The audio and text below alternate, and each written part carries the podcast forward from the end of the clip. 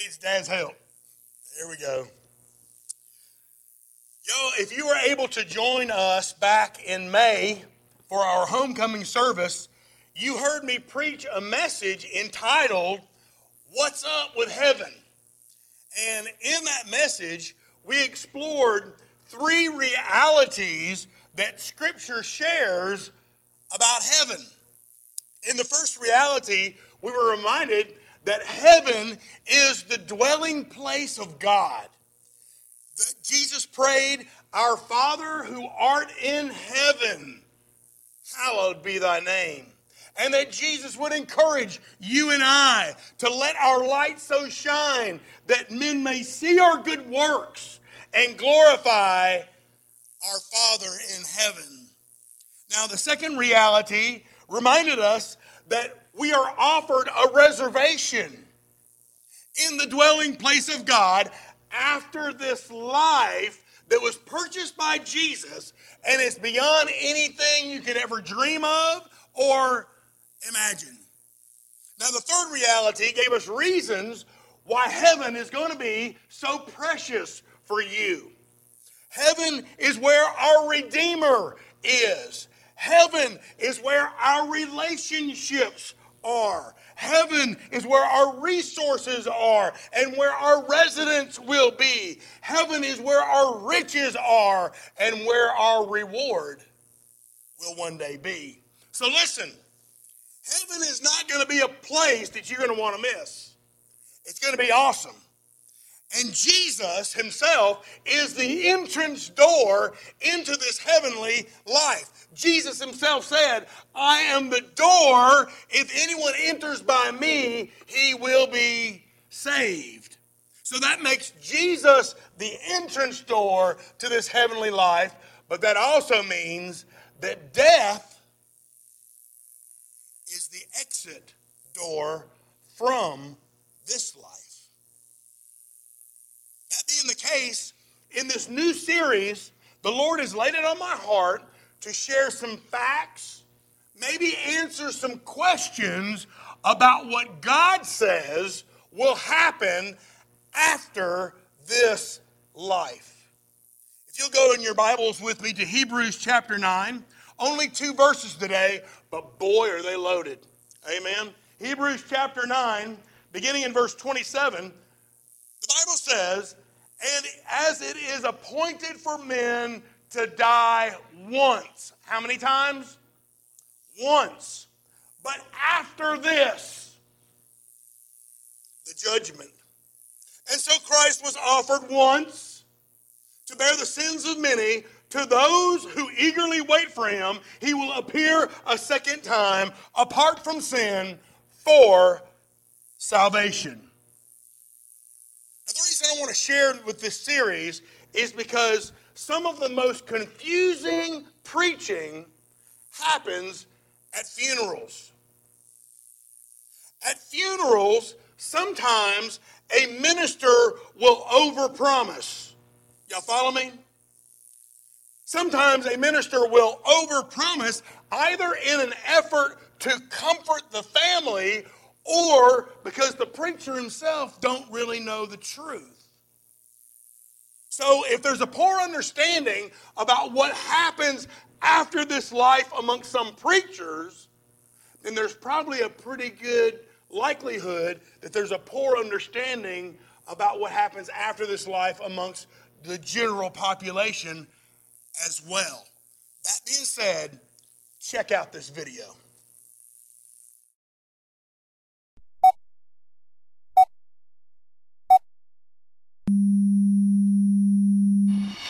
What do you think is going to happen to you when you die? Uh, there's nothing left. Everything is died with me, with my body. Do right and you will go to heaven. Do bad and you'll go to hell. I'll probably go to hell Why do you think? Why do you say that? because I haven't got my life together. So that's why. So you believe in uh, heaven and hell, then? Yes, I do. And what are your beliefs? What do you think is going to happen to you when you die? I'm gonna try my best to make it to heaven. Come and try to get my life right before I die. Man, I got no idea. I probably go to the afterward or something somewhere, which is a very happy place. If I do behave well now, you know what I mean? Yeah. uh, my brain will stop functioning, my heart will stop beating, and uh, I will decompose like any other animal there is. And uh, everything about me is physical, so when I die, I'm gonna die like any other physical animal. I'm pretty much, I'm pretty sure I'm going to hell because I'm an alcoholic and do a lot of crazy stuff, you know. So I'm going to hell pretty much. I'll be lucky if I go to heaven, but I don't think it's gonna happen unless I change my behavior, you know. But I don't see that happening. When I die, I'm going to heaven. And what about you? What's gonna happen to you when you die? Well, when I die, I'll be going to heaven because I accept Jesus Christ as my Lord and Savior. So I'll be going to heaven when I die. My physical body will no longer exist, but my spirit will still exist. Exist in what way? Some kind of unseen presence. So there's like a bunch of unseen presences Oh yeah, going I talk around. to dead people all the time. Yeah, I feel like they're they're they're um, up there. Like my sister, I talk to her all the time, and relatives who have deceased. Yeah. Don't care. Why don't you care? I'm atheist. I don't care. So being atheist, what do you think is gonna happen to you when you die? I don't know yet, but I don't care. I don't know. I try not to think about it. Uh, I don't know really. I don't know. I don't know. Likelihood that one of those people you just heard from is somebody you know is very great. The responses to that question go from A to Z and everything in between. So, in preparation for this series, I found an incredible need, not only amongst the general population, but also the people of God also amongst Bible people, God's people, church people, concerning what happens after this life. The truths that I'm going to share in this series are so important, y'all. Y'all shouldn't miss a single sermon. And furthermore, you should do your dead level best, no pun intended, to reach out and invite somebody to come with you so that they know what the Bible says happens after this life. How many of you heard that the only things guaranteed in life are death and taxes? Amen? But you know that's not really true. Some people have enough deductions and enough loopholes to avoid paying much, if not all, of their taxes.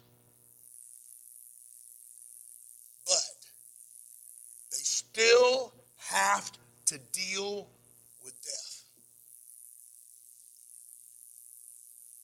And people have used and continue to use unusual methods to look past death into what happens after this life.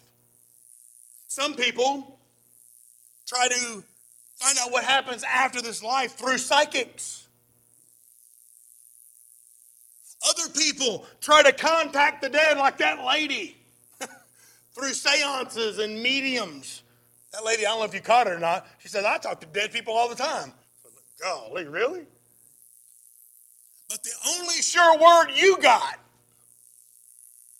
concerning what happens after this life is what the Word of God says. In 1 Thessalonians chapter 4, verse 13, the Apostle Paul wrote to church people and said this I do not want you to be ignorant, brethren, brothers and sisters in Christ, concerning those who have fallen asleep, lest you sorrow as those who have no hope.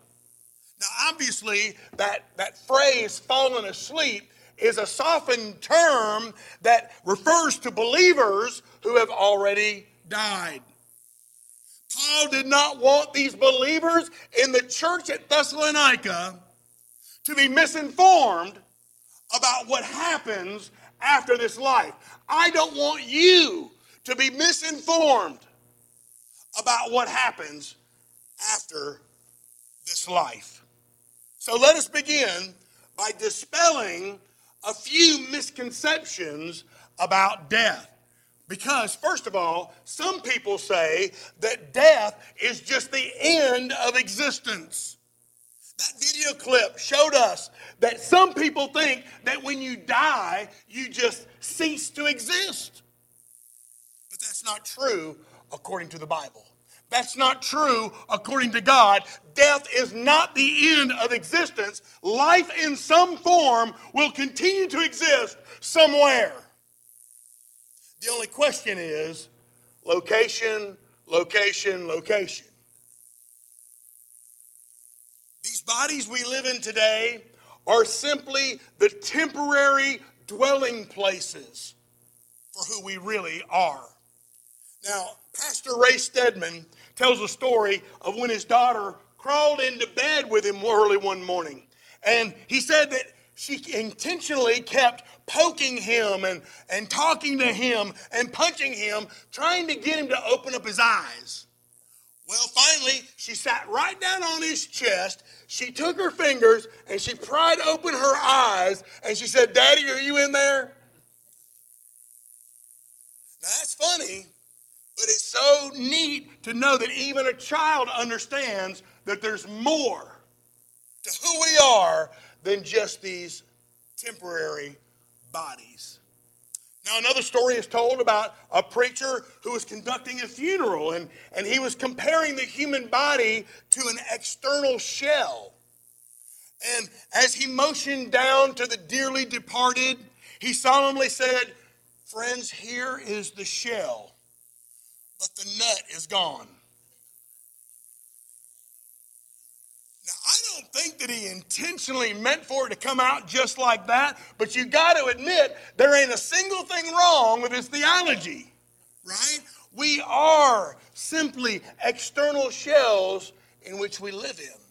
Friends, death is not the end of existence. Number two, some people say that when a person dies, they get reincarnated into something or someone else. In the United States, Reincarnation usually refers to being uh, recreated into another human being. But in India, where Hinduism is the prevalent religion, uh, they understand reincarnation to be this endless cycle of being recreated into animals and even plants. Now, that concerns me because some people I know would probably come back as poison ivy. Amen? Somebody say amen. That's what I'm talking about. But verse 27 in the book of Hebrews tells us clearly that you got one shot in this life. And that's it. One shot. Now, some people think that they'll just get their life together just before they die. Or that maybe they'll get a second chance after they die. Can I tell you, it just makes good sense to plan. It just makes good sense to get our life together before we get to the door, before we die. I mean, it would be awesome if we were given a 30 minute warning. Hey, you're getting ready to kick. You better get your life together, but that don't happen, does it? No. Death always catches us by surprise, even when we're expecting it. Sometimes death comes as expected. We've lived a long and full life. We expect it, but we still don't know when. Other times, death comes very abruptly, far too soon, in our way of thinking. But death is always unexpected. And so the person who says no to Jesus in this life, thinking they're going to get another chance, is hoping against all hope. The only opportunity that we have to get right with God is the opportunity that He gives us in this life right now. This is the only opportunity that we. There's no second chance after this life. And I just want to say the people that you saw in that video, they're all in your world. They're all in your circle. They might even count you as friends. They might even count you as family. Be aware that there will be no second chance for them. So these misconceptions provide us a great transition into explaining what Hebrews is telling us this morning. First of which is death is certain. The author said, and is it, it is appointed for men to die once. It is appointed for men to die once. Friends, that a word appointed literally means, in the original Bible language, it literally means the awaited reservation. You say the minute you were born, you have an awaited reservation with death. Now, medical science has done an incredible job of putting off that reservation. New medical procedures can bypass clogged arteries. New procedures are available to filter impurities from our blood. Chemotherapy will fight cancer in the body stricken with that dreadful disease. We can replace worn out joints. Vaccines claim to eliminate diseases like polio, smallpox, measles, tetanus, and other dreadful diseases. But no one has discovered a cure for death. Despite all the advances in medical science, the individual death rate remains exactly as it has always been 100%.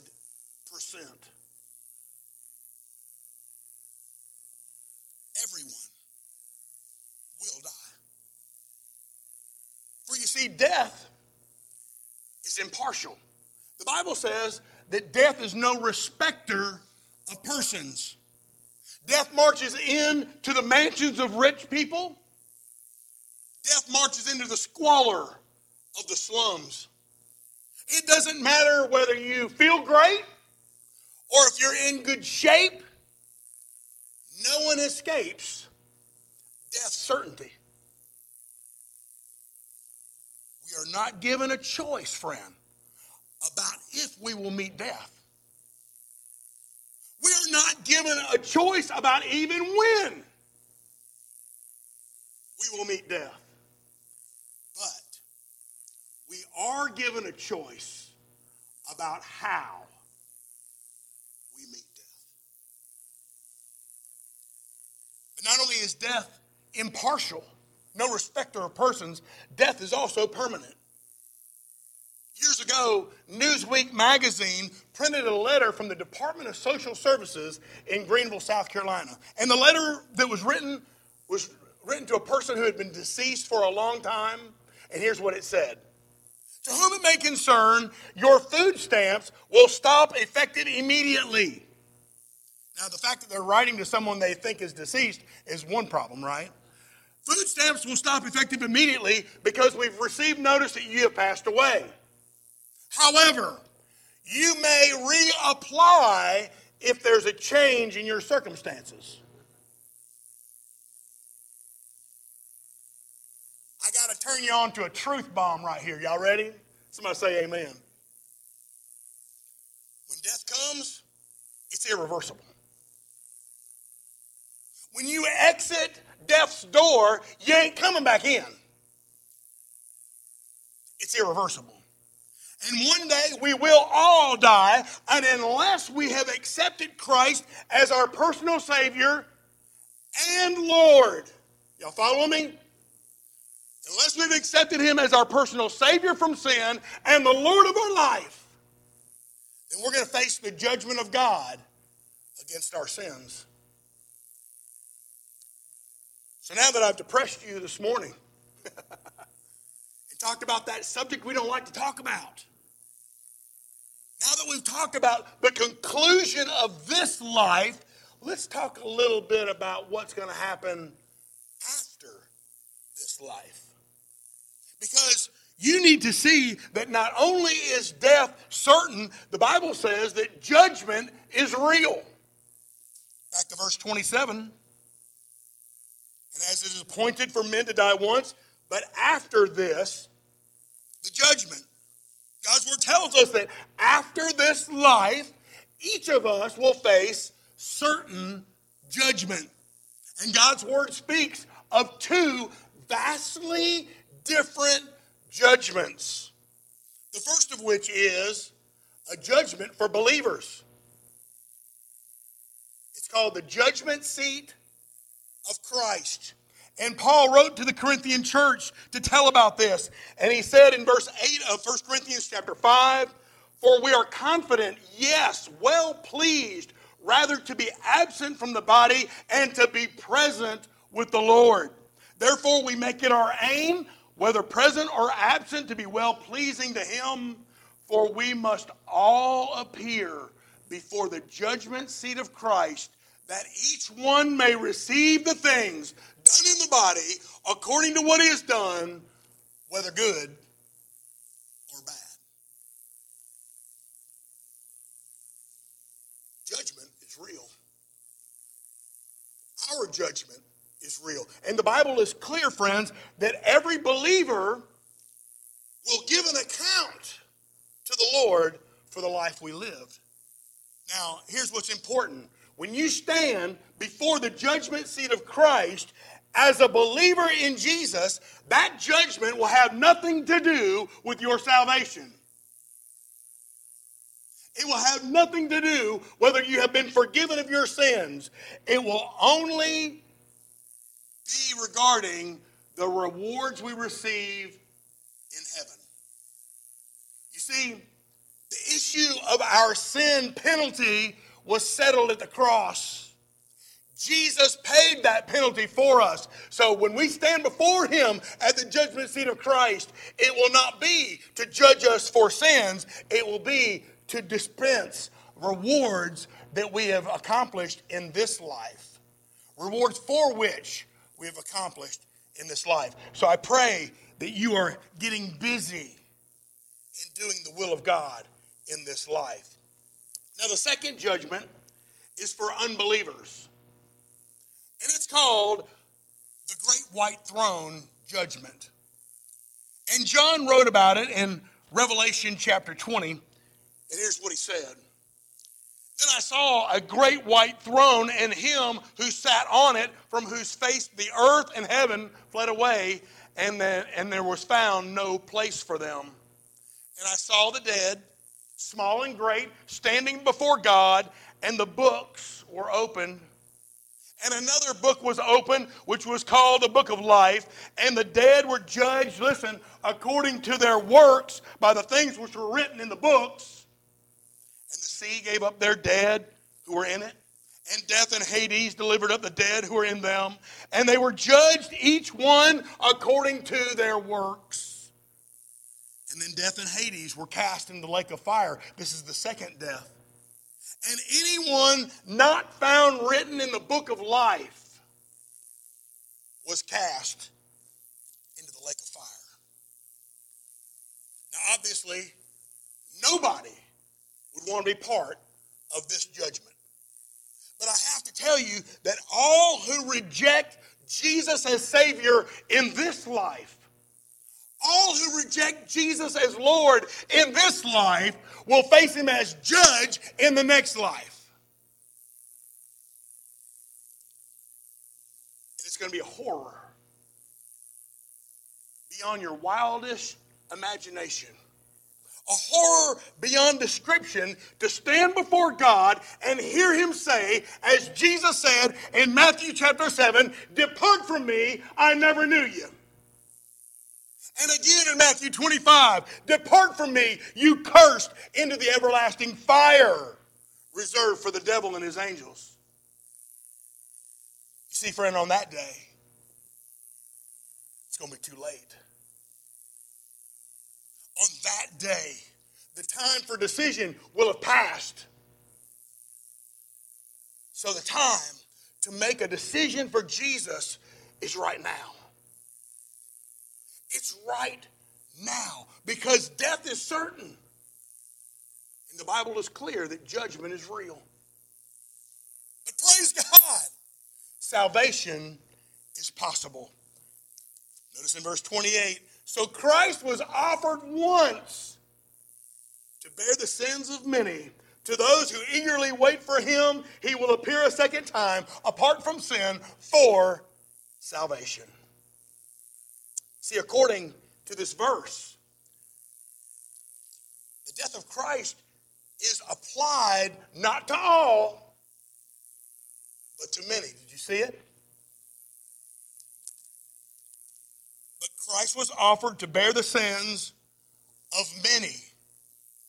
Friends, you need to take your pencil right now and you need to circle that word many and you need to analyze and uh, identify if you are one of the many. Because Christ didn't die for all, he died for the many. You see, the death of Jesus Christ does not automatically take away the sins, it does not automatically forgive the sins of everyone. Not everyone will receive the salvation offered through Christ's death.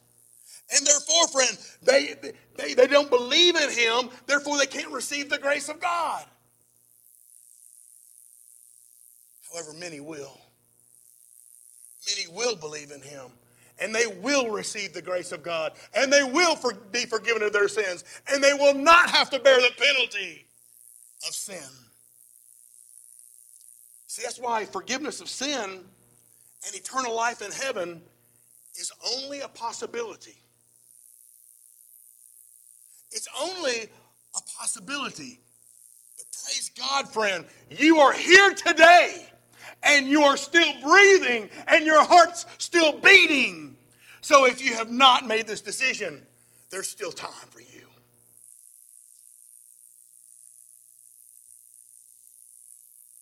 Second Corinthians chapter 6, the Bible says, Behold, now is the accepted time. Behold, now is the day of salvation. Friend, today can be your day of salvation. You'll never have to wonder again in your life if you'll accept the gift of God today. Friend, death is not the end. There is more after this life. Death is but the beginning for those who believe in Christ. Now, I know that no one enjoys talking about death, but I want you to know on the authority of Scripture that if you believe in Jesus and what He accomplished for you on the cross, there is absolutely nothing about these messages that should depress you. There's absolutely nothing about these messages that should discourage you if you have received Jesus Christ as your Savior and the Lord of your life. In fact, the truth is for those who believe in Christ and believe in what He's accomplished, the best is just yet to come. The only question that remains have you accepted the gift of God? The heaven that He offers and the forgiveness of sin that He applies just through your confession of faith, your confession of true faith in the only begotten Son of God. Friend, we start with a, a message like this because everything hereafter that we talk about after this life really depends on the decision you've made this morning. As I go on to, to talk more about heaven and, and about end times and about other events that are going to happen, you need to know that you've gotten this part taken care of. So if you haven't, there'll be no disgrace, there'll be no shame in acknowledging that you want to be saved from the penalty of sin. Be no shame in acknowledging that you want heaven to be your eternal dwelling place. There'd be no shame in acknowledging that you know what? When I when I am done with this life, after this life, I'm going to be with the Father. And if you can't say that, in all honesty, our prayer for you is that you will just take that step of faith out, take that step of faith forward. Show you what God's word says about how you can be saved. If there are issues of prayer, man, I'd be privileged to pray with you. You got other challenges going on in your life? Let's pray. It's one of the benefits of having accepted the Son of God and knowing where you're going after this life. Let me pray for you. Father, thank you for preparing a place for us in heaven. Preparing a place for those who have placed their faith in Jesus and the work he accomplished on the cross and have trusted in him not only as Savior of sin, but the Lord of life. Father, if my brothers and sisters are anything like me, they got the Savior part down. But walking in this life with Jesus as Lord is the ongoing challenge. Lord, I pray that you would release the Holy Spirit in all of his power. Father, not only to occupy and to dwell within us, but to fill us to overflowing. Where we, Father, we truly live with Jesus as our Lord. Father, if there's one, even one,